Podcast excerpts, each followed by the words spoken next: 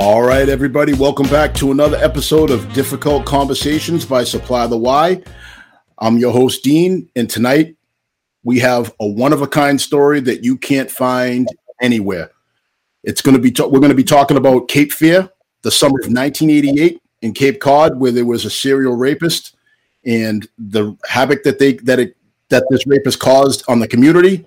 And it's also going to talk about how it brought two very special people together.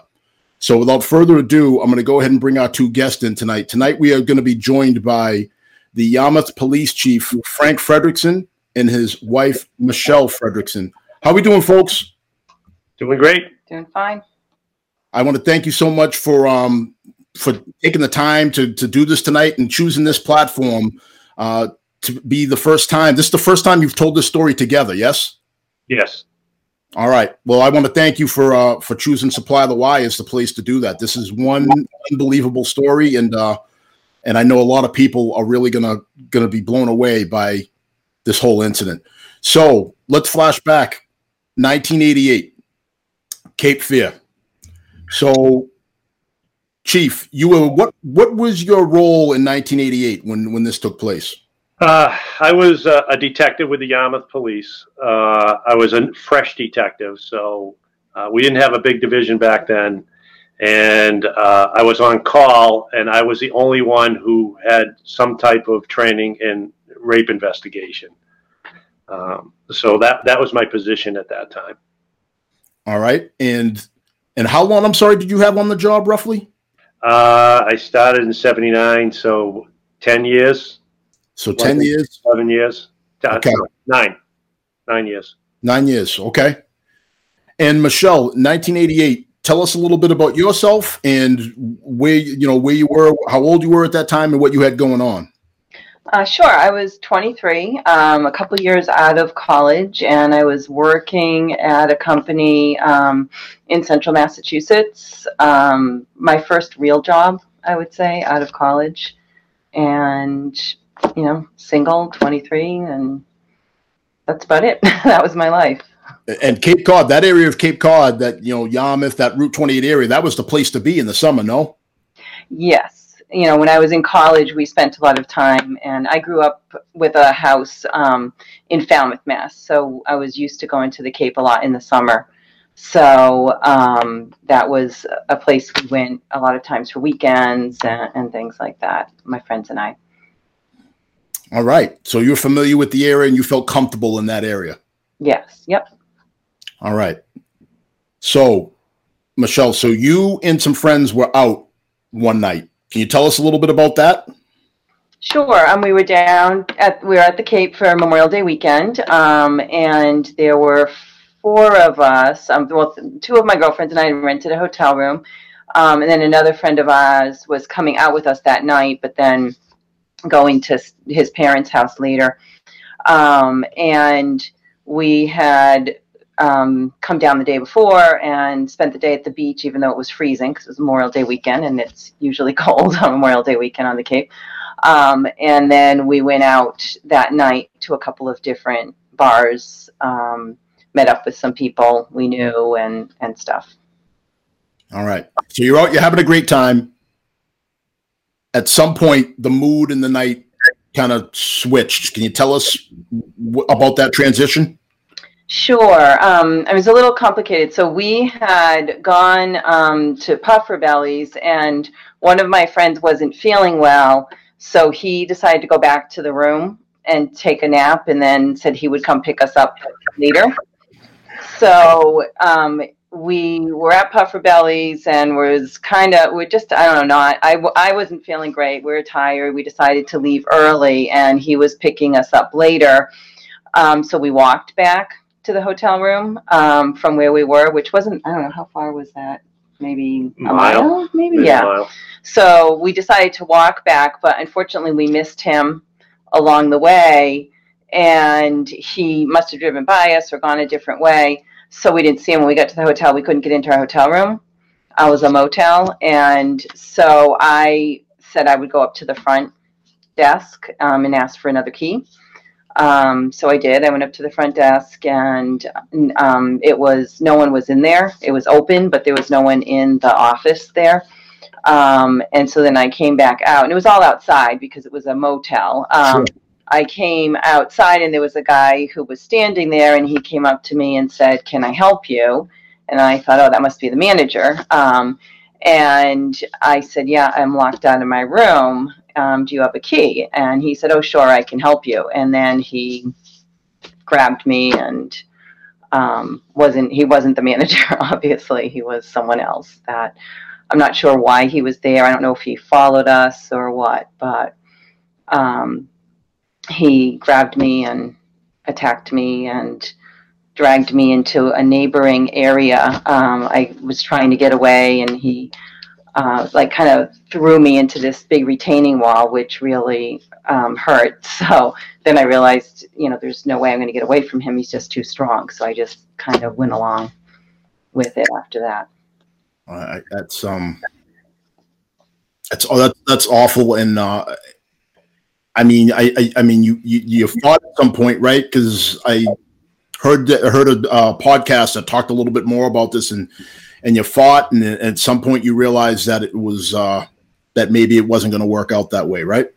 Yeah, I thought maybe I could get away. I mean, I was pretty. I thought I was strong. Um, you know, for a woman, I grew up doing a lot of work. We had a small farm, and you know, I was always stronger than most other women. But I never had a male try to um, attack, hurt me. You know, and I just didn't realize how much stronger men are than women or can be than women. So um, it kind of shocked me at first. Um, then I tried talking to him, you know, I was trying to reason with him and ask him if he was having problems and, you know, thought maybe I can get him to stop by trying to talk him out of doing this. Um, but then that didn't work either. And he just kept threatening me more. That was just getting him more angry. Um, so then I just kind of decided, all right, I'm just going to let him do what he needs to do and pretend this never happened. Um, yeah. All right. So it ends, and well, you're able to. Did you run away? Did you walk away? How did how did how did how did that particular portion of it so when he finished, he told me to put my clothes back on, but he wouldn't let me put my underwear on, just the rest of my clothes. And then um, I thought he was just going to leave, and he said, um, "You know, I'm going to keep you. Um, I want to keep you and keep doing this to you." And he started dragging me across the street, and so this was on Route 28 in Yarmouth um, and he started to drag me across the street, and there was a car coming down the road toward me. Um, and it kind of slowed down, probably because they saw him like dragging me. And I just like jumped on top of the hood of the car and started screaming. And the passenger opened the door and he said, um, What's going on? And I was just yelling, Help, help. And then he grabbed my arm and then the bad guy had my arm and they were both like pulling me. And finally i ended up in the car with the it was two men in the car. I ended up in the front seat with the two of them and um, they said what happened? Did he hurt you? I said yes he raped me. And they were like we're going to go get him. And they started opening their doors because they decided they were going to go chase him down and I was just like, no, no, just get me out of here. And we drove down the road instead. Um, and then came back um, because they would ask me where my, you know, where I was staying and stuff. And I was so disoriented, I didn't even really know where I was. And we came back and there was someone in the road. My, one of my friends was in the road yelling for me and they saw her and I get out of the car and um, she knew instantly what happened to me when she looked at me. She was just, you know, took me back into the hotel room, and those two guys just left at that point. So, Frank, at some point you become involved in this. So, how did you first become aware of this, and what was your initial involvement? Well, um, it was Memorial Day weekend, uh, so I was on call. We didn't have a, many detectives, and I was the only one that was going to be called for any sexual assaults. So um, I got called uh, sometime after midnight um, at home on the landline, no cell phone. um, to come in. Um, so I did. No take home car or anything. Just came in and tried to figure it out. A relatively uh, inexperienced detective and um, came through the door. Got a briefing by the uh, sergeant and Michelle and one of her friends was there.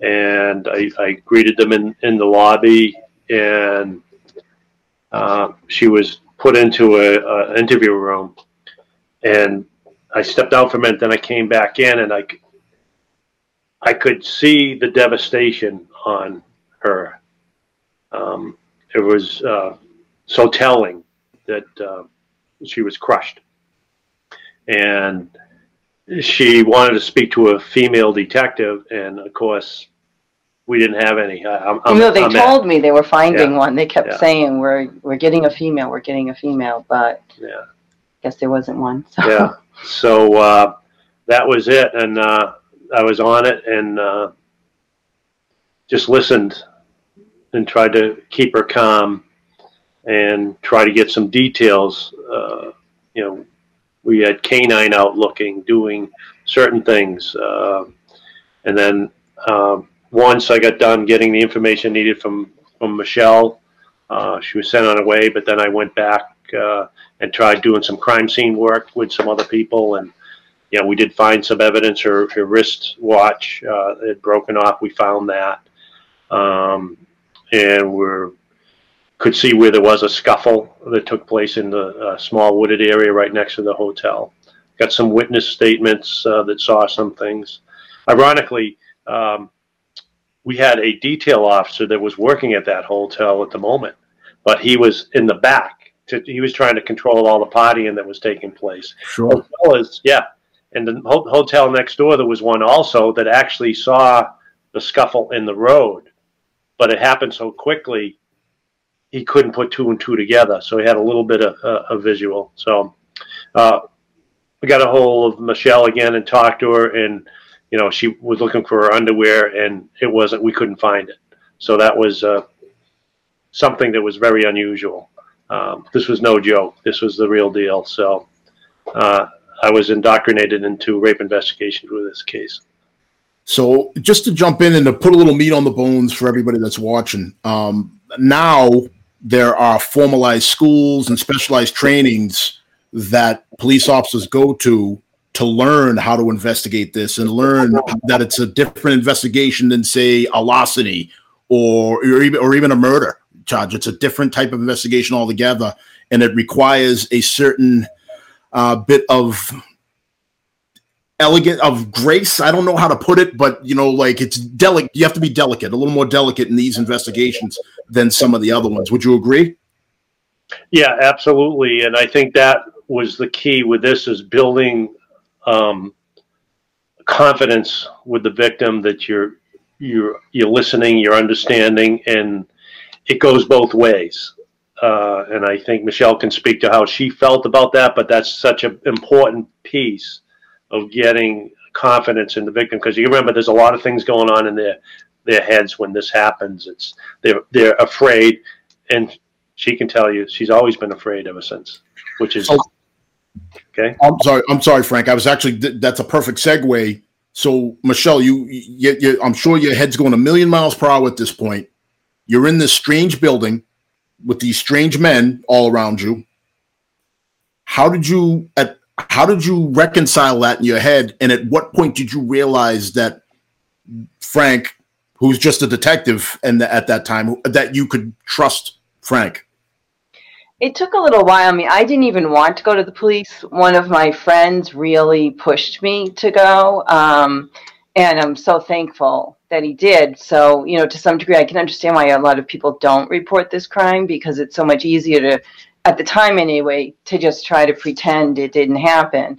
Um, and then the whole time we were sitting there, they kept saying they were looking for a female because I didn't want to speak to a male. Um, and then finally, someone convinced me, I don't know who it was, just try talking to him, see how it goes, you know. So I did um, go by myself to your office, I think. Um, and honestly, within like three or four minutes, I felt comfortable. Um, I don't know what, you know, I don't remember specifically why, but once I started talking um, and just the way he was questioning me, I ended up able to tell the whole story, you know, and all the details that I could remember at the time. A lot of it came back to me um, after, you know, there were a lot of things that I forgot, and I think there, you know, there was a lot of phone calls after where I would remember something or something like that. Um, but some for some reason, I did end up feeling comfortable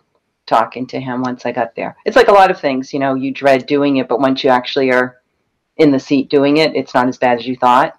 Sure. Going to be. So and, and it's like, you know, it's it's it's fear of the unknown. You know, like you just don't know what happened. You're, you know, you're trusted. Obviously, you've been violated in a way that most people can't imagine. Um, so I, it, it's it's 100 percent um, natural, and and even how you had the, the that delayed recall of the events. Mm-hmm. That's common too when with any with stressful situations that happens in all walks of life, even amongst police officers. Sometimes we are involved in traumatic things, and we uh we you know things come back a day, a, a week later, a month later. Sometimes you're like, oh wow, I wish I had mentioned that. You know, so. And I had zero experience with police. I mean, I don't even remember ever talking to a police officer before that. I just had never encountered police before. So even the idea of being in a police station was really weird to me. It was the only time I had ever been in a place like that. So I, again, I can't imagine what that must have what that must have been like in that in that short amount of time. You went from having the best, you know, the time of your life as a 22 year old, you're partying up, and then a few hours later, you're in a police station talking to um, talking to somebody that you'd never met before. So I, I um, I, I, I your, your courage is amazing to me. And just so I can say this, like if you need to take a break or stop at any point, like don't feel like it's not going to hurt my feelings. Like this is about you, and I want to make sure that you feel comfortable and that you uh, get what you need from this. Okay, so if you need to t- stop at any point, just let me know. Okay. So, so Frank, I'm going to bounce back to you. Your head swimming also, because as you said, you got the real deal here. You got no real background in this. And I can't imagine what you're going through because that, I mean, you get that. Did you get that feeling in the pit of your stomach that this is not somebody who's making something up? This isn't somebody who made a mistake and now they're trying to get a police report to get out of it. You knew that this was the real thing and that there was a lot of pressure on you to get this right.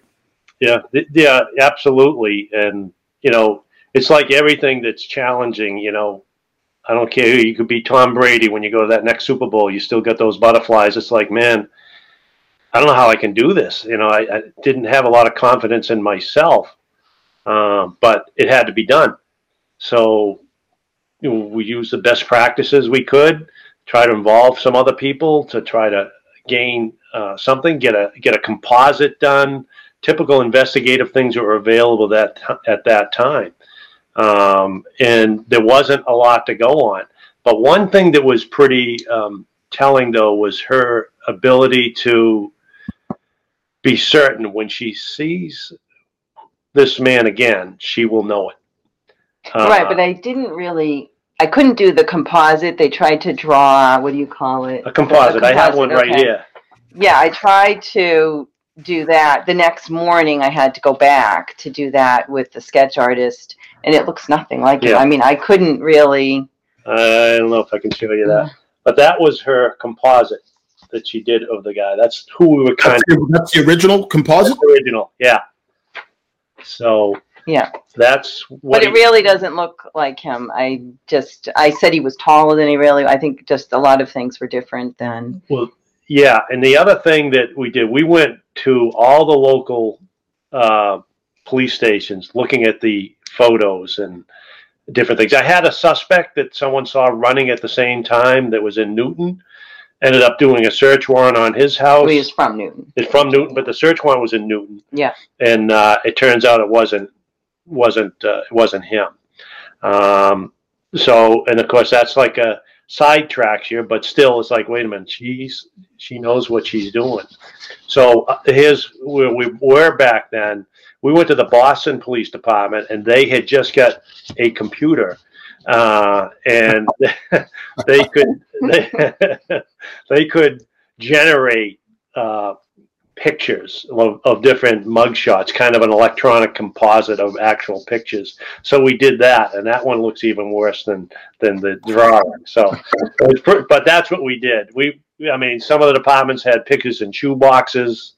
You know, it was really, you know, a sad state of affairs because every place was different back then, but much different today. But it was hard to do. We looked everywhere except for Falmouth, and that was something we could talk about later.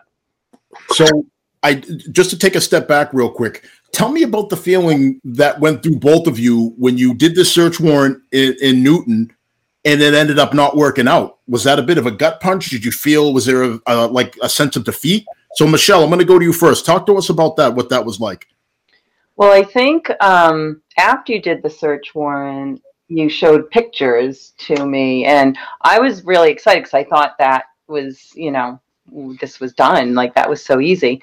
Um, and then he showed me pictures of different people, and I knew none of them was him. Even though I my drawing I knew was bad and it didn't look like him, I knew when I saw his face I would know who it was. So um, I remember saying it's definitely not that person. It's not that person. When I pointed to the guy that Frank thought it was, he was like, "Oh, crap.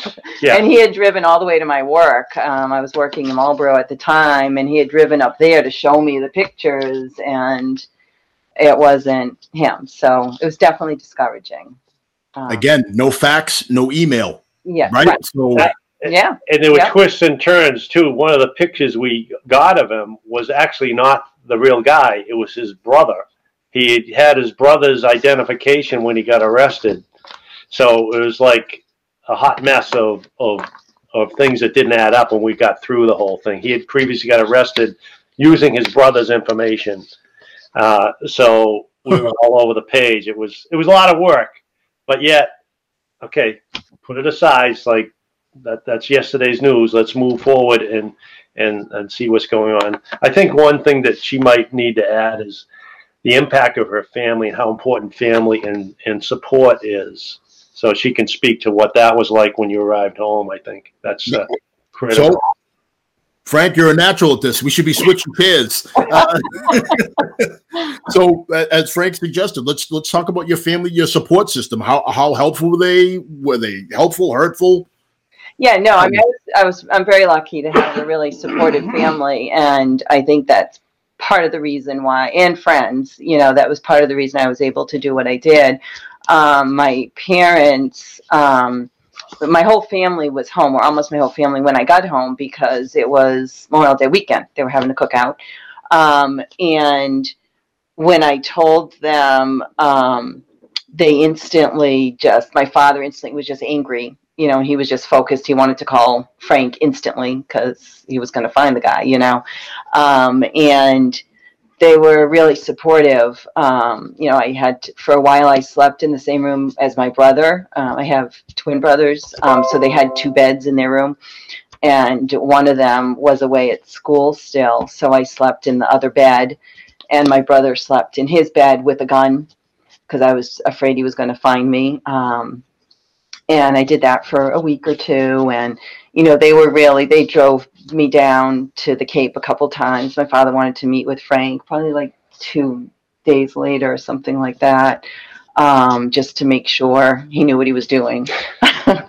um, so he met with him um, and then was felt pretty confident, I think, after that, um, as confident as you could. So, uh, you know, I was very lucky about that. I did go back to work pretty quickly um, because I'm not someone who can sit still anyway. So uh, I think that helped me a little bit too to just keep moving forward. And the fact that I was um, doing something to try to find him too, I think helped me to get over it more quickly. Uh, because I knew I was doing something. I wasn't just sitting around thinking about what happened to me. Um, and, you know, my family and my friends were just all very helpful during that whole process. That's amazing, and I, and and I and I get you. You know, sometimes like take like you like you it, did it give you a sense of control that you were taking an active role in the investigation? Yes, absolutely. It helped me a lot, almost too much, I think, because I probably should have gone for therapy right away and stuff. But I was so focused on finding them. You know, that was what I was just obsessed with, was trying to find him and stuff. So um, I should have probably done other things to take care of myself then, but um, it gave me something to focus on and did definitely help to get past it quickly. I hear you. So, Frank, I'm going to bounce over to you now. Talk to me about meeting Michelle's dad um, and what kind of motivation he provided you to, uh, oh, to give it your very best. Man, it's like it wasn't. There's enough pressure as it was. There was already, and then he shows up in my the upstairs. Of course, detectives always upstairs, you know, right? So uh, he comes in my office, and all I can think of, oh Jesus, there's John Wayne. He's gonna, you know, he's just looked like he's ready for business, and he wants some answers now. And I'm like, oh man, I don't have a whole lot, but uh, he talked to me a little bit. I'd gotten some citation that was on the wall. He looked at it and he read it, shaking his head. And he says, "Okay, let's go." you can do this. So it was pretty. Uh, it was in. It was, you know, because you know, that's his daughter. You know. I got two. I get it. And if that were you, you would probably present that same uh, intensity. So you feel that, and it's it is pressure, but it's like all right, but it's also motivation. It's let's all right, come on, let's let's let's see what we can do. Let's keep at it you know, and, and we worked at it. But what what happened uh, to really change the direction was on uh, June 13th, in neighboring uh, Hyannis, not not less than a mile from from where Michelle got raped, at another hotel. Um, kind of similar situation.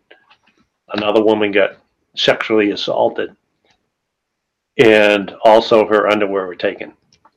So when we're working together with the Barnstable Police Department detectives, it's like, okay, well, there's two. Let's, uh, um, there's something here. Uh, and you start piecing it together the best you can and, and work together. And it's like, this is, you know, the heat's turned up a little bit more.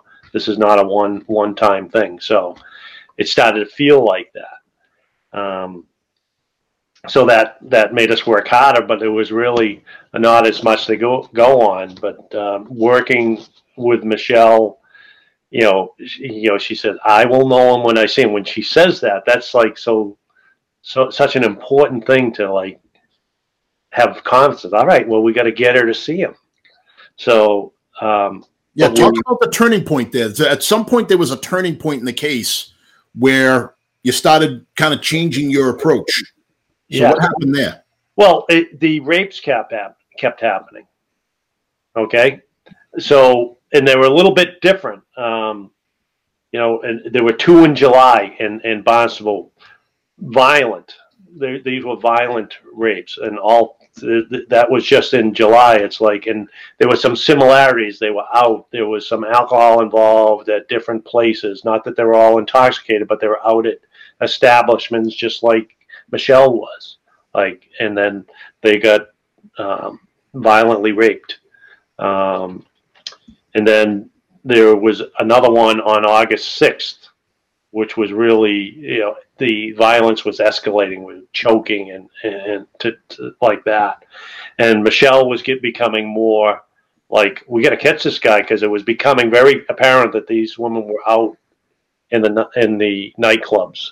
So we we thought and she actually had the confidence to say, "We can, you know, we see, we get out there, we I'll look for her." So, like, we got nothing else to lose. Well, my father wanted to come down. Yeah. My father and my father wanted the two of us to go down and start looking in nightclubs. So just you, just your father and you, no, yeah. no, no trained. That was his idea. Was the two, and he was going to find him, and he was going to take care of them. Yeah, you know. Well, so. you know, um, so I mentioned to Frank, you know, we have to do something because my father's going to go down there and start looking for him. So uh, that was when you talked and yep.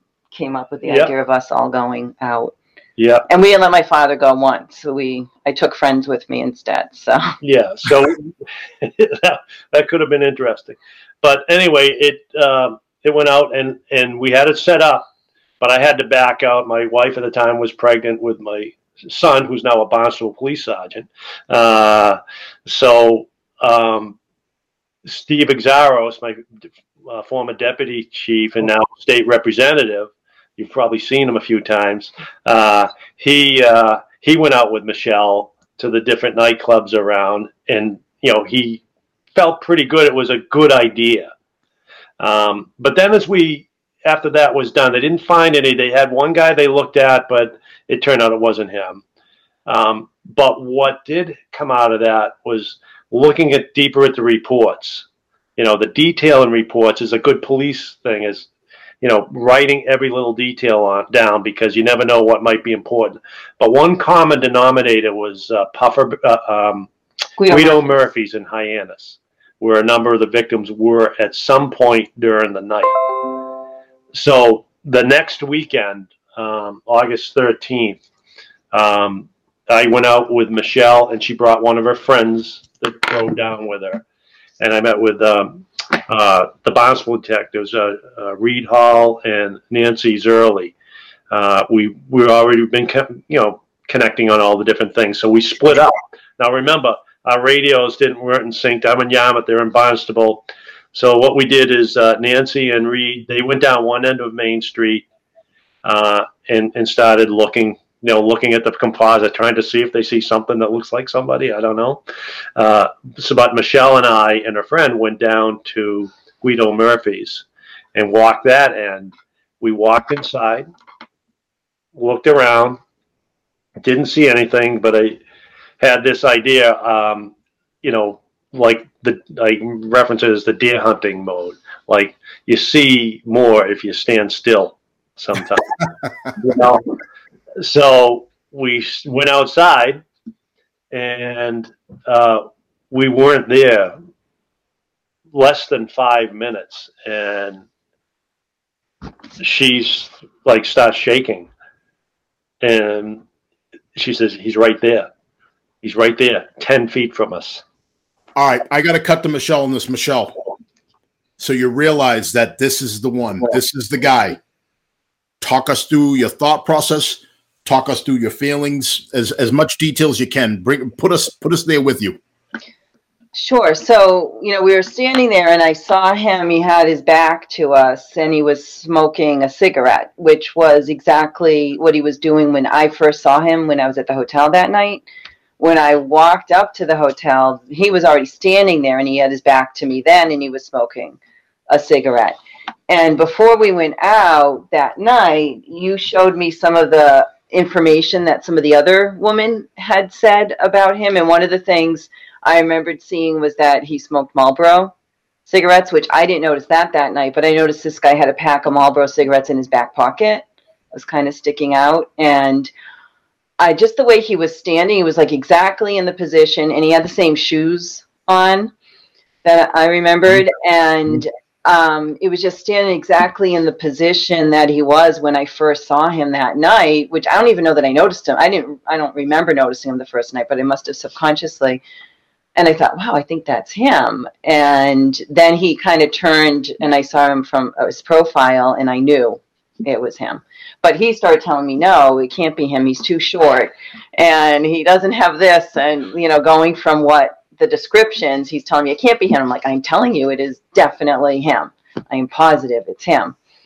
Um, so, and So you have this mini argument or this d- this, this, this difference of opinion. We'll call it. We'll call it. So how did you end up winning out, and what happened next after you must have convinced Frank that that this was the direction to move in?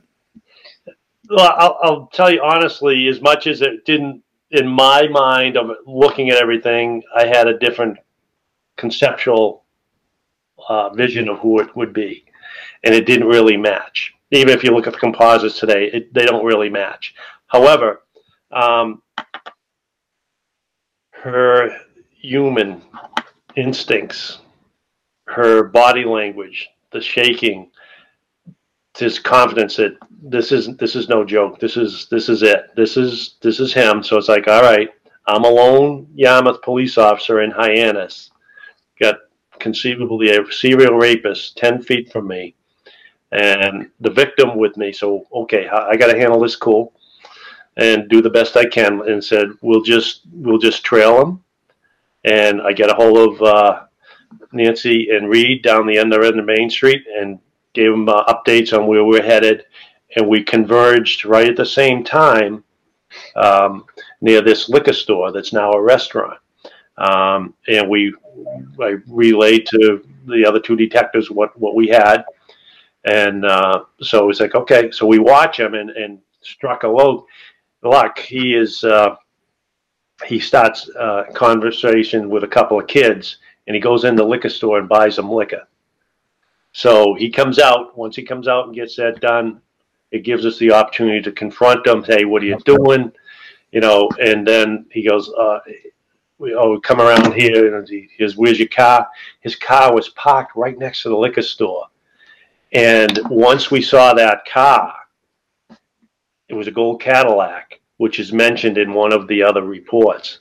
And it was like really come together. And there was also a slit that was uh, on the seat that someone, that one of the victims had reported.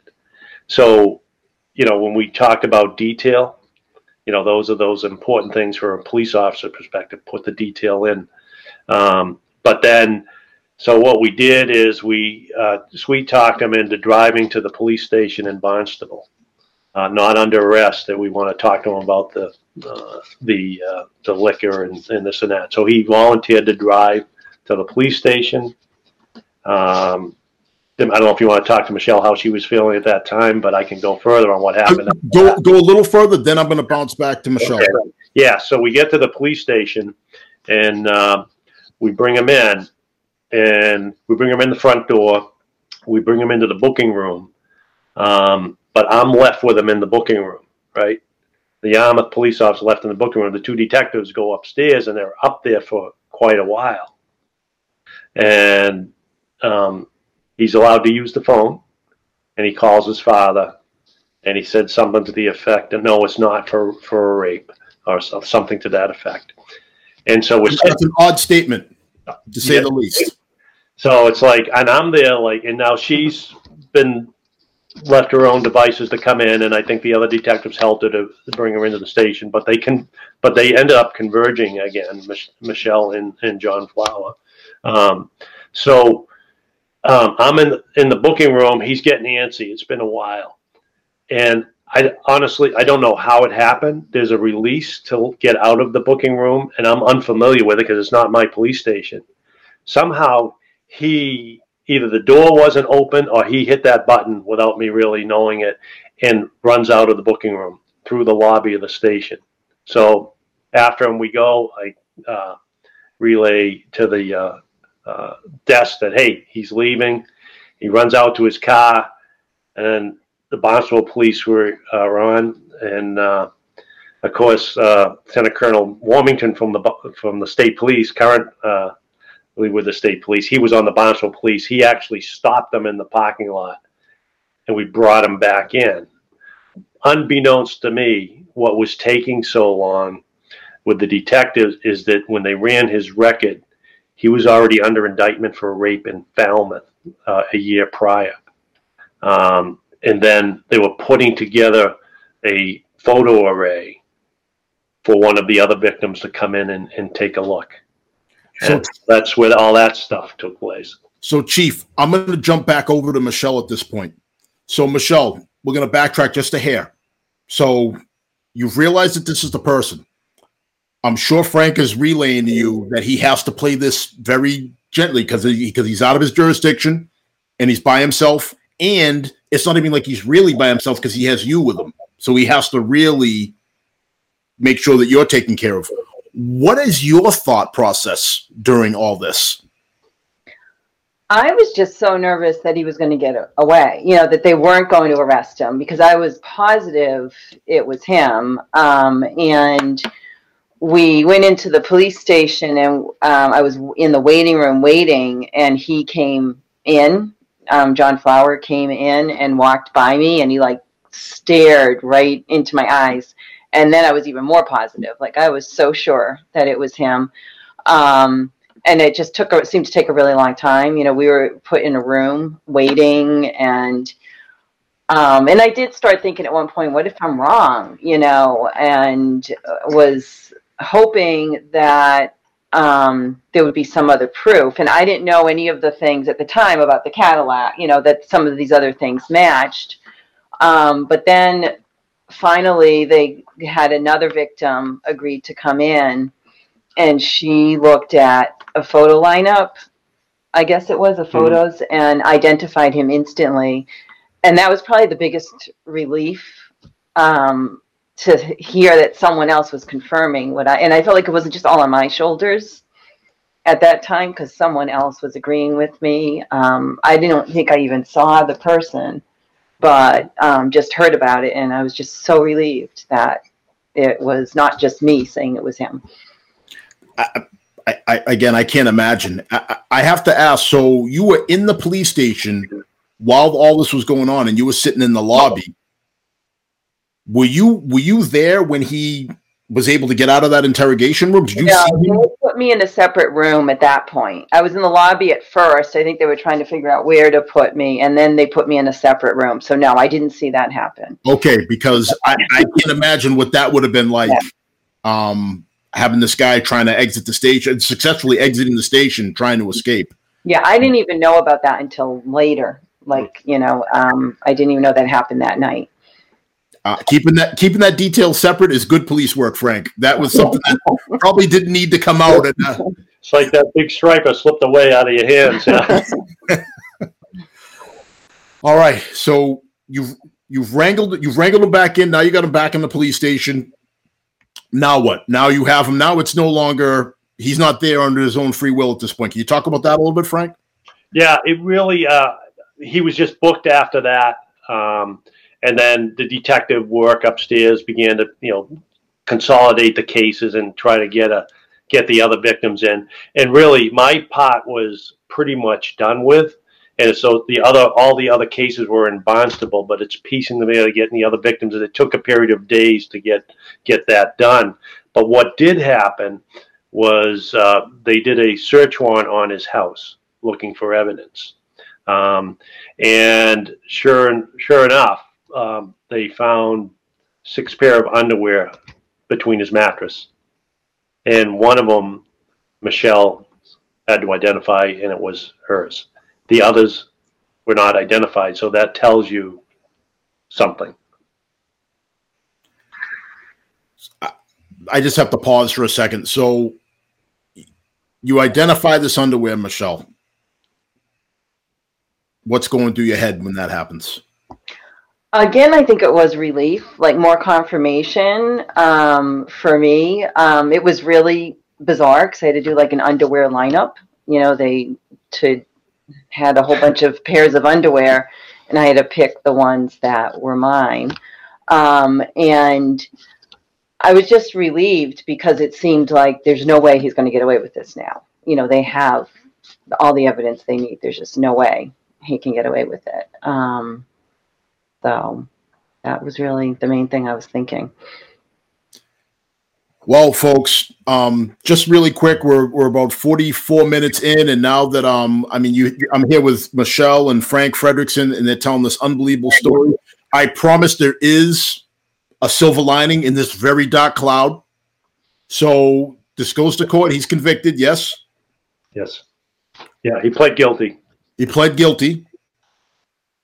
How did you two end up connecting in the future? Because it wasn't obviously it wasn't the type of thing where you weren't this, you weren't in a relationship during the investigation.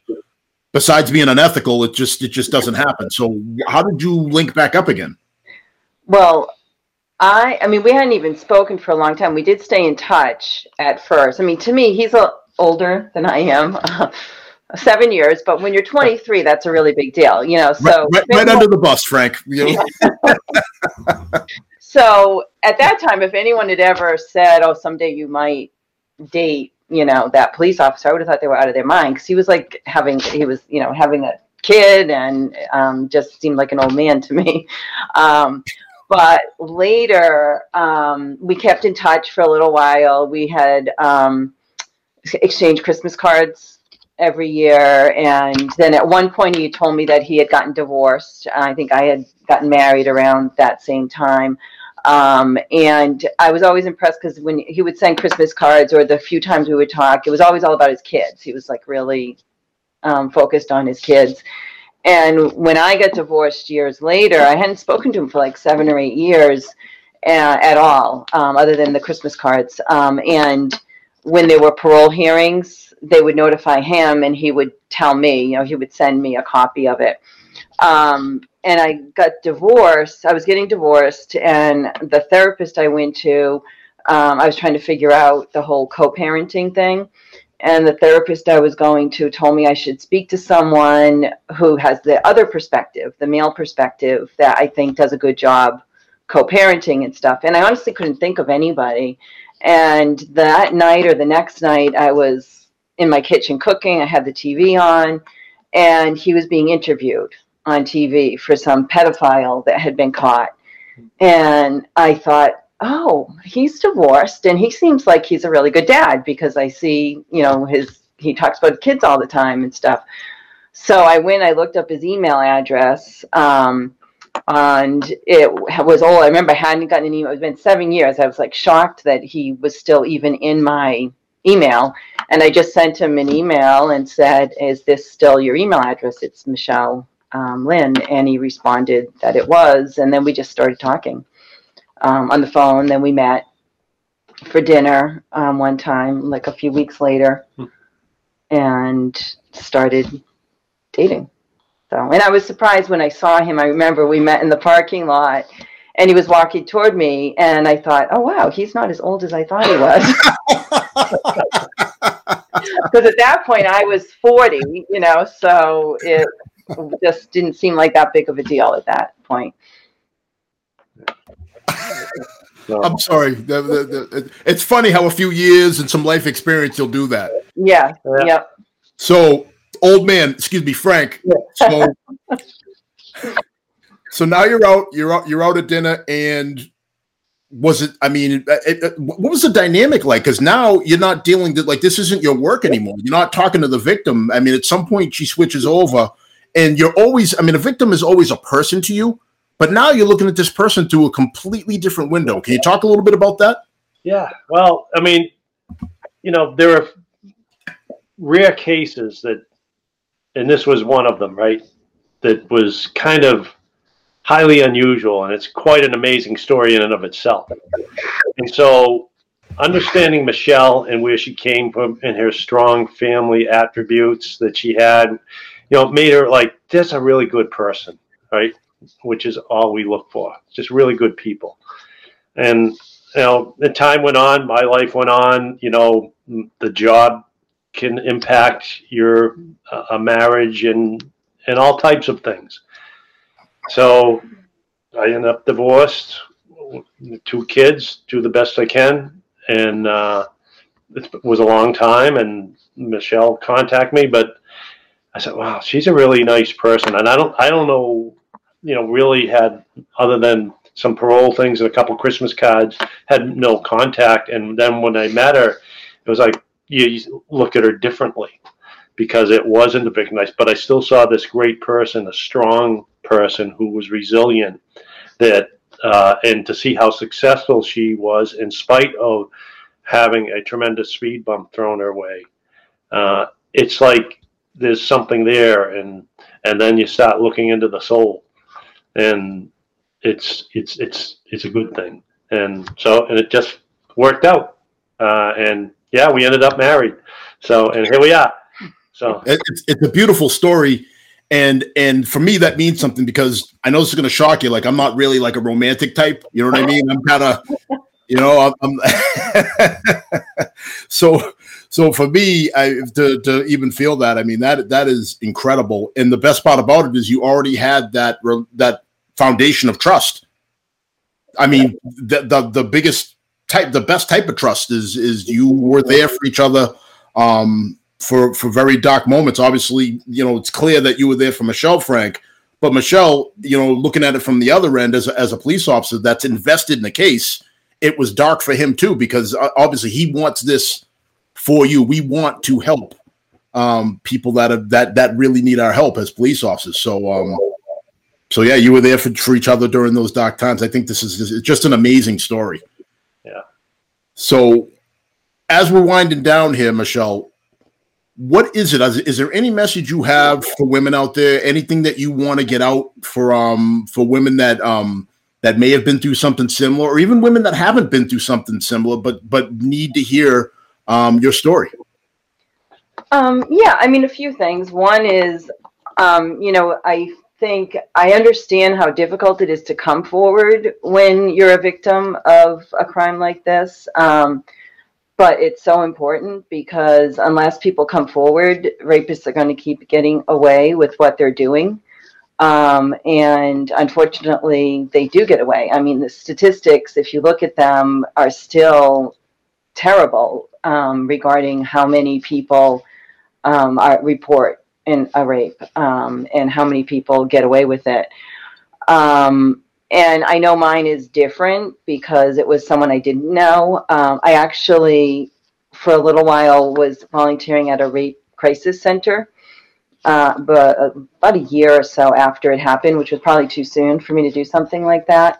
Uh, and I was so shocked by the number of um, domestic cases of rape uh, it just amazed me. And, you know, my hope is that more people will come forward. And if my story helps them to make that decision, um, and if I can help them in any way, um, I would like to be able to do that so that we can stop this crime from happening. Then the other message is just to be resilient and not to let something that someone does to you affect your whole life. Uh, it wasn't easy. I do think that the fact that I fought back as hard as I did helped me to recover from it. But um, on the other hand, after it was over, there was kind of a letdown. And that was when I really had to go to therapy because there wasn't, you know, I didn't have that adrenaline anymore of trying to look for the guy um, and was having panic attacks and, and stuff like that. So I, you know, definitely needed to get some help. But I still managed to, you know, I have had a successful career. I raised two kids, um, basically on my own with Frank's help. Um, and I think, you know, it's important to stay strong and not let something like this get you down and ruin your life. That's incredible. Frank, you, uh, I mean, obviously, you know, you love your wife, but I mean, how proud are you of Michelle for having the. yeah, it's really uh, interesting um, to be married to someone that has that type of inner strength. Uh, and it's really the message that we would like to get out there is having that strength. Don't let things get you down. And there are many other victims of sexual assault that, that do. It can destroy your life. And there are other traumas in life that happen. Uh, so I'm very quite very proud of uh, her to be an example. And you know, Casey Sherman, who wrote the article Cape Fear in the Boston Magazine, he was our first ability to tell the story to him and put it in print, and you know that allowed us to be able to come to you and be able to tell the story. And you know, there's more to it that it's not there's, there's other pieces and, and it's got a different message as time goes on.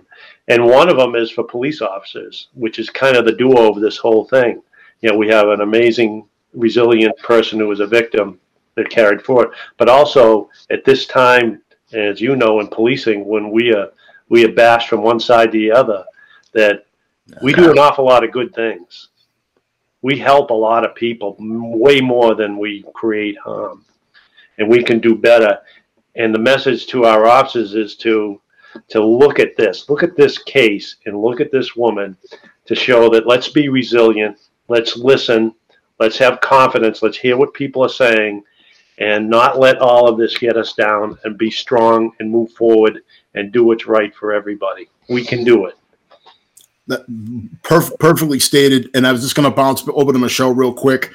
You know, just piggybacking off what Frank just said, this anti-police world that we're living in right now, based on how much Frank has meant to you and your well-being, both emotionally and physically, how does it make you feel when you hear a lot of this anti-police rhetoric?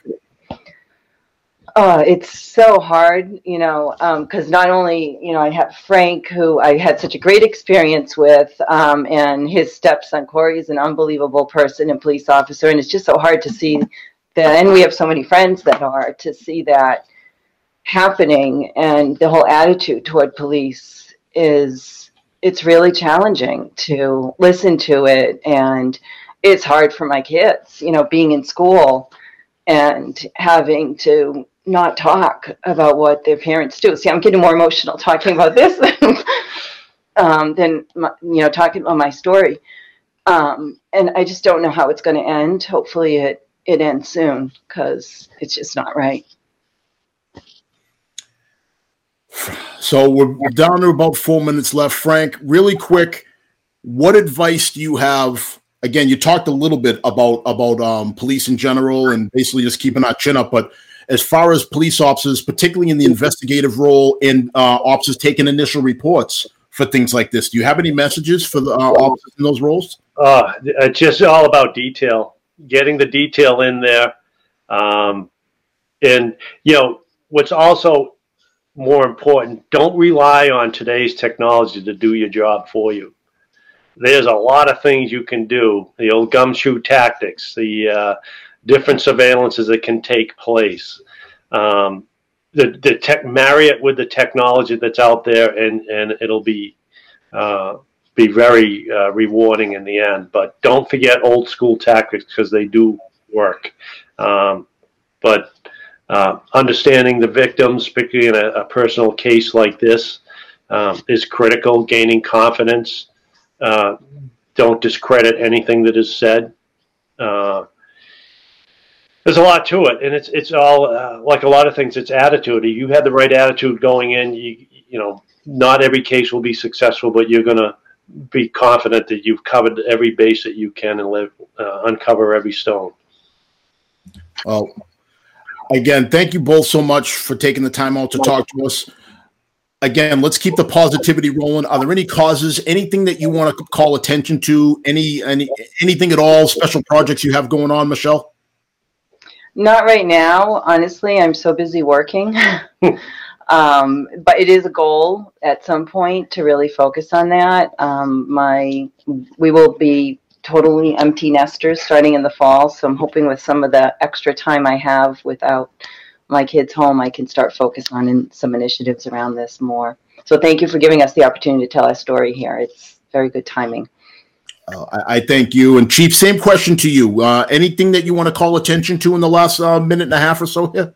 Well, I think we spoke a lot about it. There's a lot of things we could do, but one thing we we did think about focusing on to get this story out there is um, getting into colleges and universities and talking to young women about this and resilience and taking care of themselves and and and having some awareness of what takes place and then i'd love to be able to like somehow parlay this into uh, something i can pass on to a lot of officers and with that we can help a lot of people and turn that tide that's out there against us well well said and again i, I can't thank you enough for for sharing this story this is um this is unlike anything we've done here before and i am so honored that you chose this platform uh, to be the one to share this on. It just um, I, I, I'm I'm I'm speechless, and that's hard to do because I can talk.